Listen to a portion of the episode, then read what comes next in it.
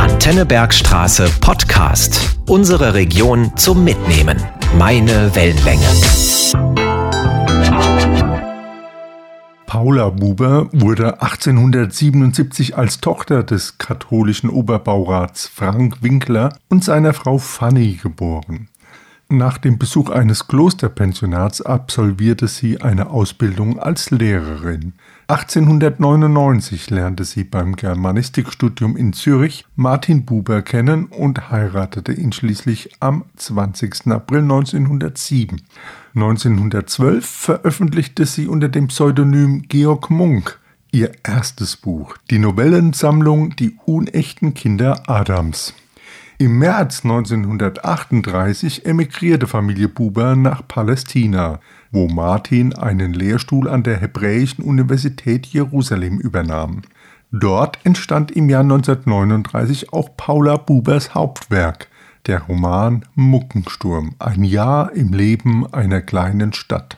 In Muckensturm wird das Jahr 1933 und die Veränderungen in der Gesellschaft einer kleinen deutschen Stadt im Rahmen der Machtergreifung und Gleichschaltung durch die NSDAP beschrieben. Katja Horneffer liest jetzt ein Märchen aus Paula Bubers Muckensturm. Angeblich stammt es aus einem Muckensturmer Märchenbuch. Das Stück, eine Geistergeschichte, reiht sich in Paulas Novellen ein, die alle einen sagenhaft märchenhaften Hintergrund haben. Insofern liegt ihr das Thema des Märchens. Katja Hornefer lebt an der schönen Bergstraße und ist als promovierte Meteorologin seit 1998 im Team der ZDF Wetterredaktion. Ob im ZDF Mittagsmagazin, nach den 19 Uhr Heute Nachrichten oder nach dem Heute Journal, irgendwo ist Katja Hornefer immer mit ihrer lebendigen Wettermoderation zu sehen. Ein Jäger, der sich auf das Geisterbannen verstand, hatte einen Schlossherrn auf dessen Bitten von einem lästigen Hausgeist, einer spukenden Ahnfrau befreit, indem er ihn in seinen Lederranzen bannte, der ihm sonst dazu diente, das erlegte Wild nach Hause zu tragen.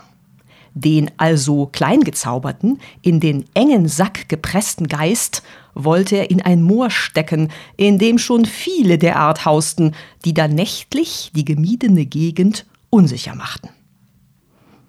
Der Weg von dem Schloss nach dem Moor war tagweit. Unterwegs musste der Jäger in einem Wirtshaus einkehren, um Essen und Nachtquartier zu verlangen. Man kannte dort sein unheimliches Geschäft und wäre ihn nach der reichlichen Mahlzeit, die man ihm vorsetzte, gern losgeworden. Die Wirtin machte Ausflüchte, als er ein Lager begehrte. Sie habe alles besetzt, auch die Bank am Ofen er möge zur nächsten Herberge weiterziehen. Das machte den Burschen wild. Zornig öffnete er den Ranzen, nahm den Geist, der jetzt nicht größer als eine Puppe war, heraus, ließ ihn zunächst aus seiner Hand, dann auf dem Wirtstisch tanzen und drohte, ihn, falls man ihn selbst nicht beherberge, in dem Wirtshaus freizulassen und ihn für ewige Zeiten einzubannen. Schon blies der Jäger die tanzende Puppe an. Sie wuchs langsam, indem sie sich drehte zur Größe eines einjährigen Kindes.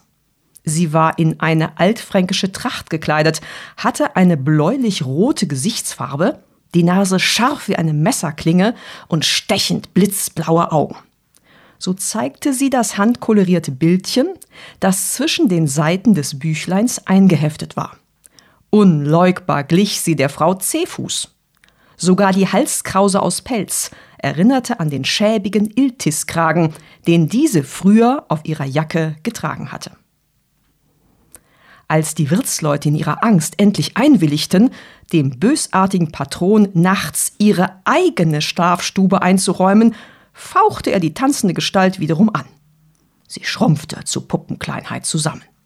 Er krallte seine Hand um sie, steckte sie in den Ranzen, schnürte den fest zu, warf ihn in die Ecke, gab dem wimmernden Bündel etliche Fußtritte, verlangte aufs Neue zu essen und zu trinken und legte sich dann in das weiche Federgebirge des Ehebettes.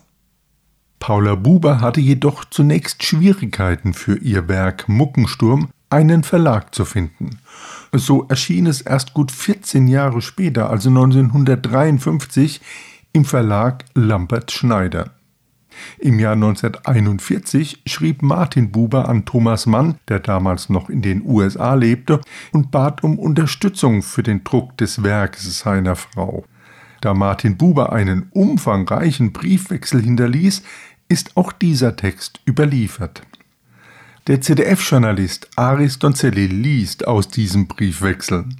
Aristonzelli ist Mitbürger in einem Heppenheimer Stadtteil und seit 1990 beim ZDF in Mainz in der Hauptredaktion Sport. Er berichtet von allen großen Sportveranstaltungen, ob Tennisturniere, Olympische Spiele, Fußballwelt oder Europameisterschaften. Mit seinen Live-Kommentaren bringt er auch beim Ski Alpin oder beim Motorsport eindrucksvoll die Atmosphäre rüber. Martin Buber an Thomas Mann. Jerusalem, 30.09.1941. Sehr verehrter Herr Thomas Mann, ich wende mich heute mit einer Bitte von außergewöhnlicher, in meinem Leben überhaupt einmaliger Art an Sie, als den Träger des echten deutschen Geistes in der gegenwärtigen Welt. Meine Frau, die unter dem Pseudonym Georg Munk einige erzählende Werke im Inselverlag veröffentlicht hat, hat einen großen Roman geschrieben, der das Leben einer südwestdeutschen Kleinstadt im ersten Hitlerjahr behandelt. Das, was damals in Deutschland lebensmäßig vor sich ging, ist in diesem Brennspiegel mit erstaunlicher Vollständigkeit eingefangen, freilich dem Gegenstand gemäß durchaus ohne die politischen Aktionen selber einzubeziehen, wiewohl der ganze Verlauf der Handlung von ihnen bestimmt ist.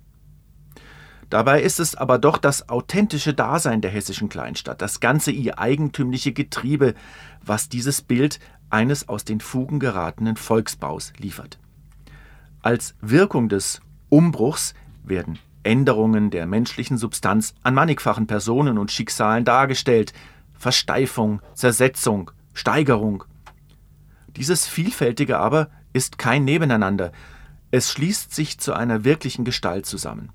Das Städtchen Muckensturm, nach dem der Roman benannt ist, wird als es selbst, als diese überkommene Einheit sichtbar, aus der eben jetzt erst, in diesem einen Jahr, der Muckensturm ausbricht, der darin angelegt war, wie eine spezifische Erkrankung in einem bestimmten gesunden Organismus angelegt ist.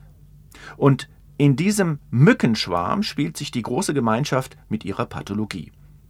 Das Werk, in dem der Schmerz und die Auflehnung eines in seiner Art stark verwurzelten deutschen Menschen Ausdruck gewonnen haben, geht die heutige Welt unmittelbar an, aber es ist zugleich ein geschichtlicher Roman, der einen Ort und eine Stunde in dem Sinnzusammenhang bewahrt, in den sie gehören. Es ist von hier aus gegenwärtig sehr schwer, dem Buche seinen Weg zu bahnen. Die Erfolgsaussichten sind, wie mir scheint, nicht gering, aber wie es dahin bringen, dass die Leute, die sie verwirklichen könnten, das Werk kennen und erkennen lernen. Dies ist es, wofür wir Ihre Hilfe erbitten möchten. Ich weiß, dass die Bitte an Sie, dieses umfangreiche Manuskript zu lesen, an sich zur Gattung der Zumutungen gerechnet werden kann. Aber ich hoffe, Sie werden empfinden, dass die Umstände Sie rechtfertigen, und ich darf wohl auch annehmen, dass Sie, wiewohl wir einander nur flüchtig begegnet sind, wissen, ich setze mich mit einem so ungewöhnlichen Anliegen nur für etwas ein, um dessen Willen dergleichen gewagt werden muss. Wenn das, was Sie lesen werden, Ihnen mein Urteil bestätigt, bitten wir Sie, dem Werk seinen Weg zu erleichtern. In welcher Weise dies geschehen könnte, wissen Sie weit besser als wir. Gegebenenfalls bitte ich Sie, sich auch mit Dr. Strauß in Verbindung zu setzen. Es steht aus besonderen Gründen noch nicht fest, ob das Pseudonym beibehalten oder ein neues gewählt werden soll. Vorerst empfiehlt es sich, die Autorschaft von den unmittelbar mit der Sache zu befassenden abgesehen diskretionell zu behandeln. Im Dezember 1941 antwortete Thomas Mann auf diesen Brief und auf die Bitte von Martin Buber. Thomas Mann an Martin Buber Pacific Palisades 14.12. 1941. Sehr verehrter Herr Buber, es war mir eine Ehre und Freude, Ihren Brief zu empfangen. Wenige Tage später traf auch von Herrn Dr. Strauß das angekündigte Manuskript ein. Kaum von einer weitläufigen Lektüretour zurück und mit Arbeit überhäuft, konnte ich noch nicht mehr tun, als mich in dem Werk ihrer Gattin umzusehen und die Anfänge zu lesen. Das Manuskript wird mich noch manche Stunde beschäftigen, den Eindruck des Bedeutenden hat man schon bei erster und vorläufiger Berührung damit.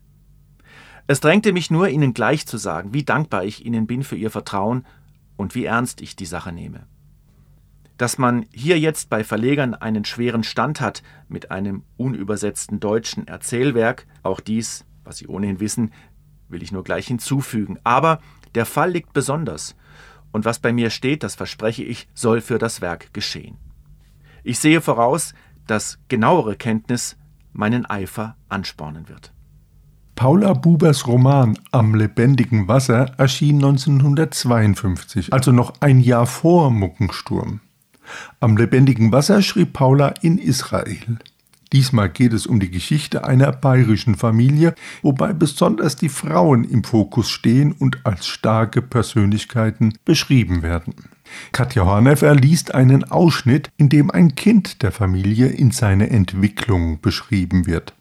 Aus heutiger Sicht lässt sich vermuten, dass der Junge am Asperger-Syndrom oder einer ähnlichen autistischen Erkrankung leidet.